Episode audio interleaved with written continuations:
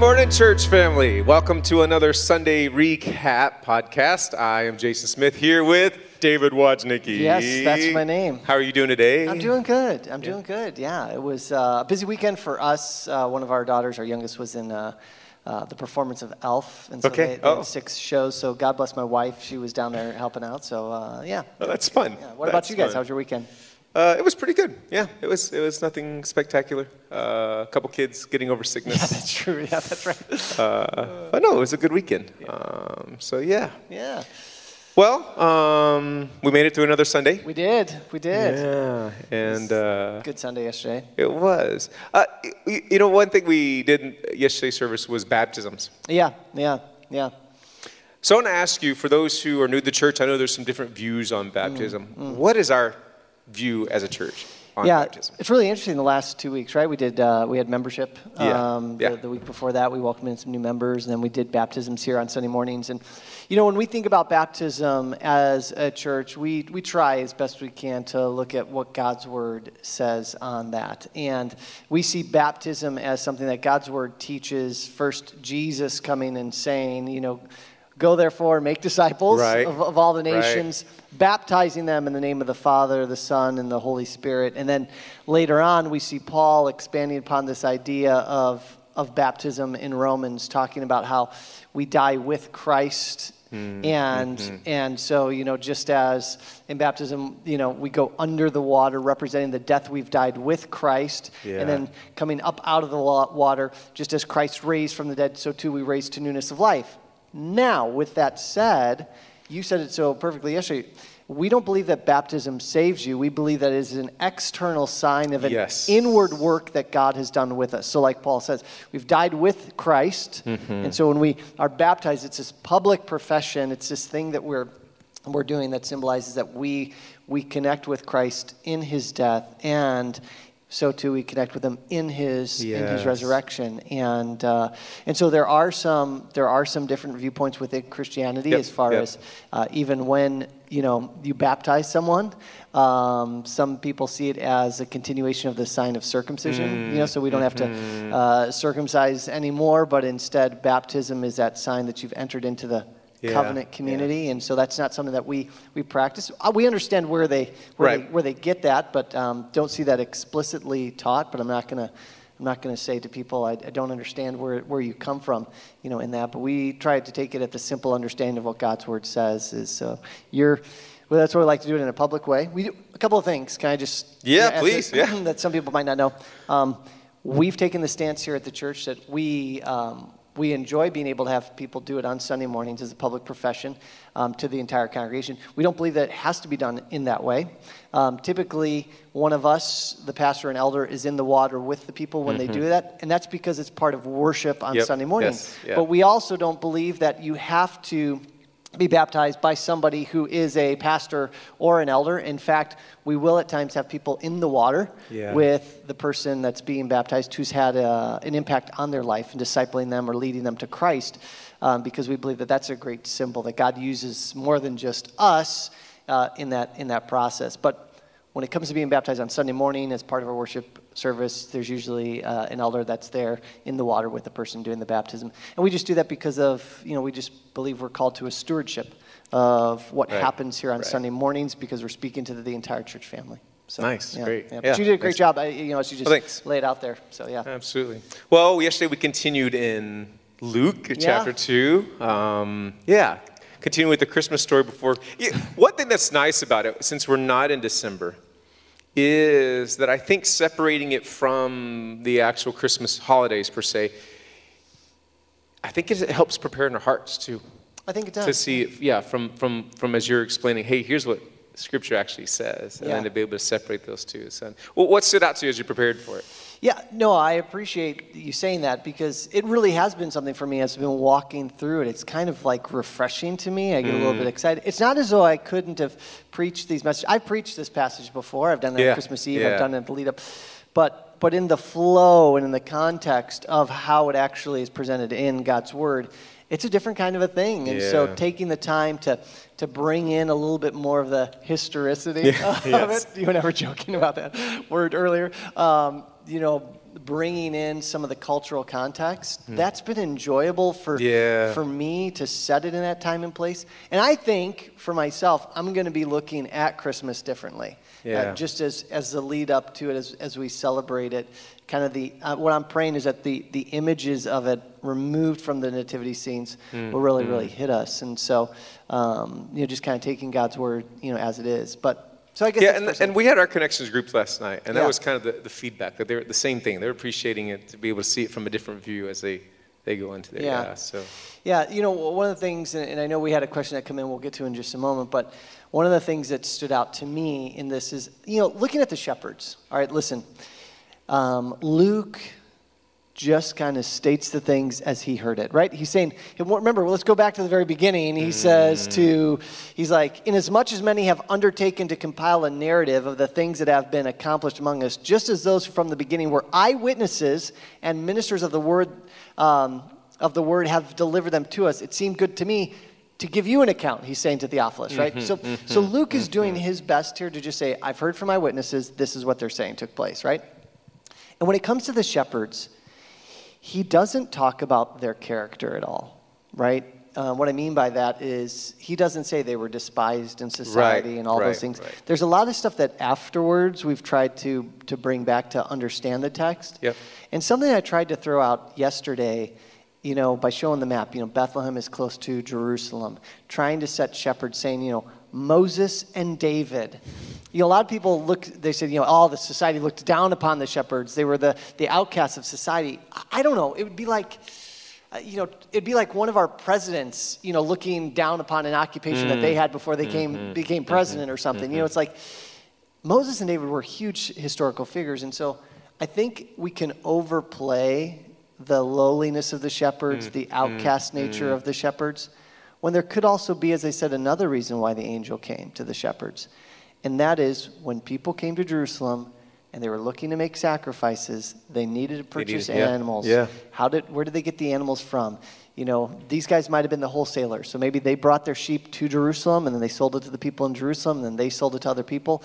Um, you know, that's uh, a little bit of inference, conjecture, but, but we know like there was an economy that was built around what they did. So, so I think just taking a step back and not saying too much about the yeah. shepherds, but not saying too little about them, that's something that's Yeah, and I appreciate you uh, addressing Moses and David. Actually, I wrote that down while you were talking, yeah, yeah, and then you picked up on it anyway. So, are you Yeah. looking at my notes? No, no, no. Um, yeah, and so you mentioned that someone had sent us a question. By the way, if you have a question from the sermon that you would like to uh, that you'd like to share and ask, Yeah. um, the email is questions, that's with an S, questions at vccc.org.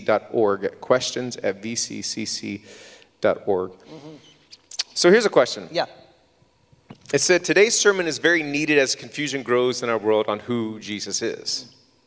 And Pastor David had mentioned that when the shepherds referred to God as Lord in verse 15, that it demonstrates the divinity of Christ as he is also referred to as Lord in verse 11. Mm-hmm.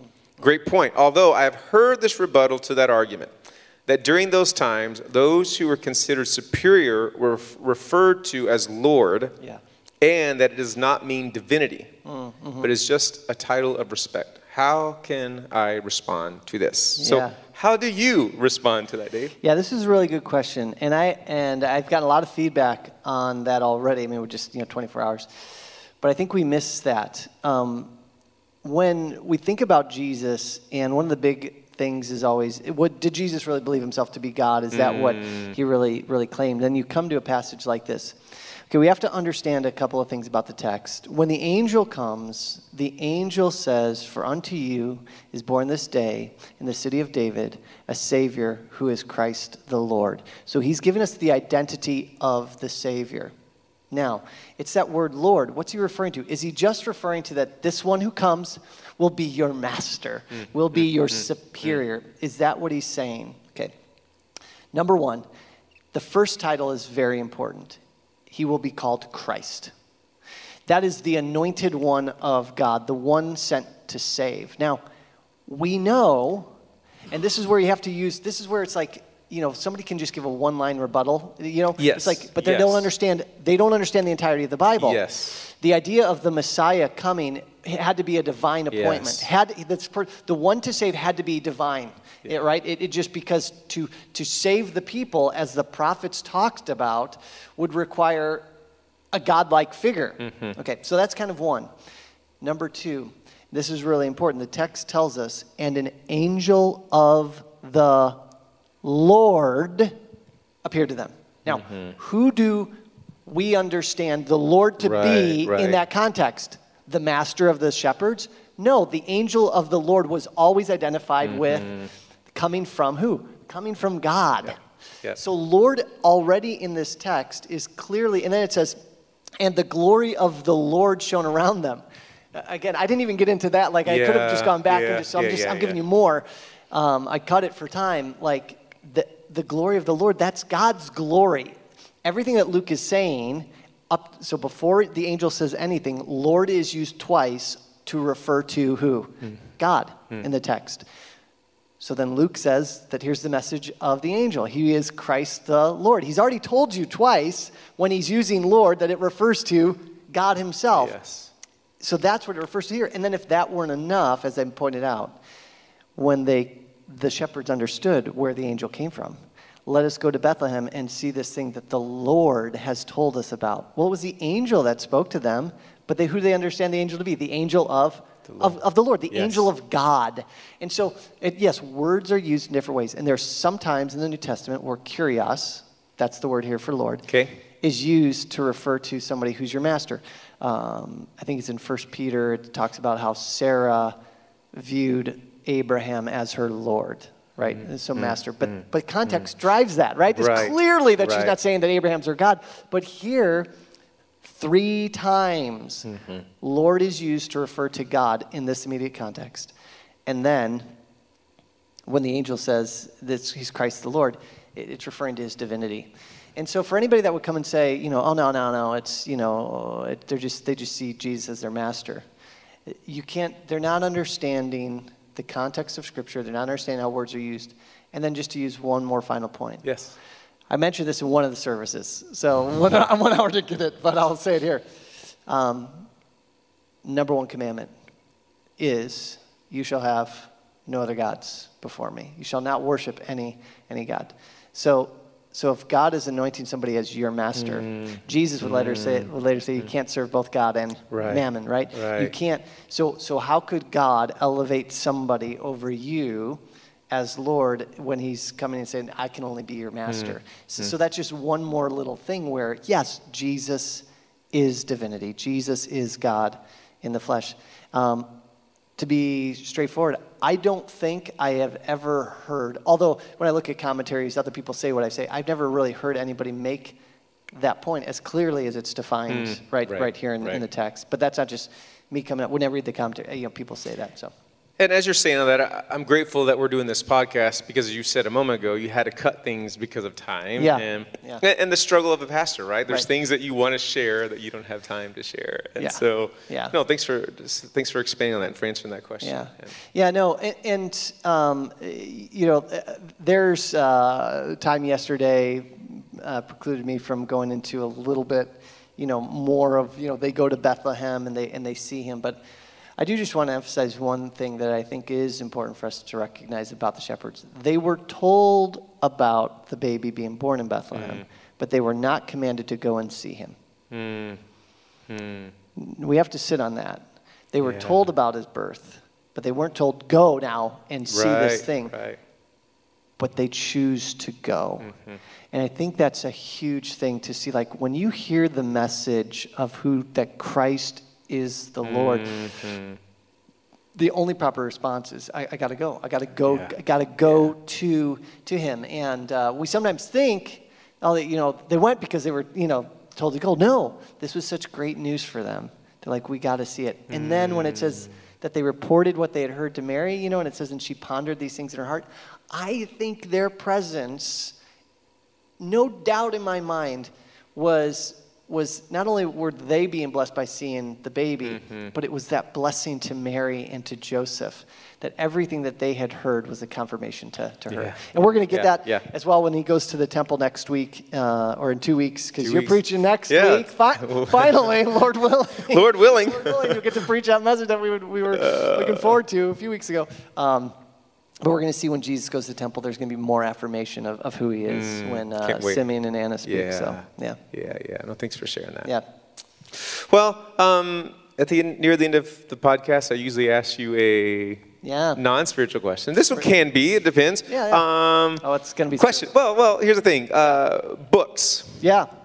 Well, first, do you like to listen to books or to read books? All right, so uh, I've started listening to a couple books. Um, I, I read more than I listen. 'Kay. Uh, we've had a couple road trips, so, so I've listened. So there's uh, there's actually two that I'm listening to right Okay, now. yeah. And uh, hold on, I'm going to pull up my, Yeah, my up, Audible please. because I want to get the I want to get the titles uh, right. One was uh, on um, Oppenheimer. Okay. Uh, the maker of the atomic bomb. That is Yeah. a slog. That is a long book. I am. Where am I at with it? I still have 12 hours left, and I think it was like uh, a 30-hour book to listen to. So it's called uh, American Prometheus, um, and it's just about his life and his brilliance and uh, the creation of the atomic bomb and, and then the aftermath of that. Um, uh, interesting thing about the book um, is that you look about you look at our society and some of the liberal thought that's in university and in colleges today.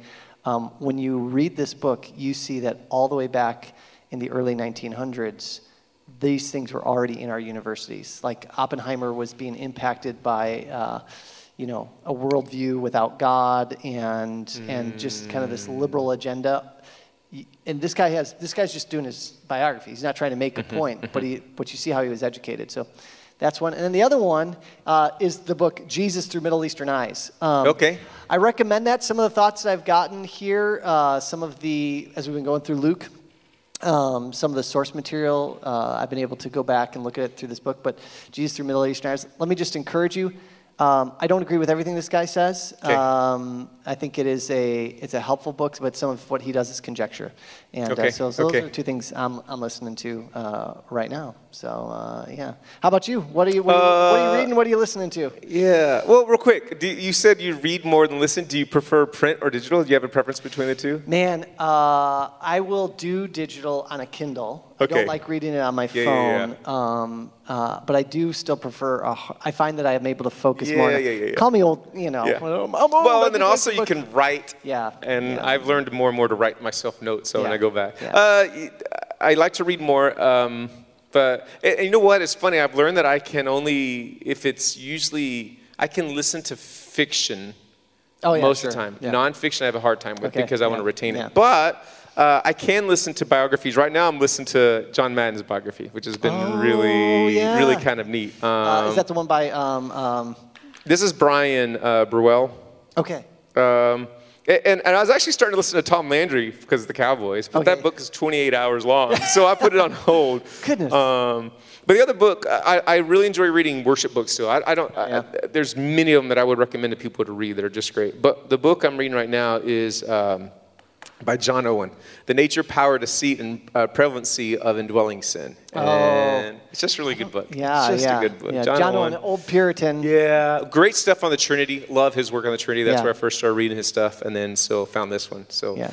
yeah. Well, that's And- good. That's- that's good time. stuff. So anyway, all right. Well, Awesome. thanks for joining me again on this No, Monday. God cool. willing, we'll see you next, Next, uh, next week. one, and I, and I get to ask And you you, get to ask you me some questions, I'm gonna have to listen to your message on my way back from from my trip to Arizona. So yeah, funny right. enough, uh, Yeah. I'm, I'm going to be in Arizona next weekend yeah. because my nephew's getting baptized. Oh, So we're going to go there and Nice. support support them. Oh, that's So great. be- yeah, so it'll be sweet Good. to see. Good. Well, hope you guys have a safe, good time. Yeah, there. thanks, thanks. All right. Well, God bless. See you next week.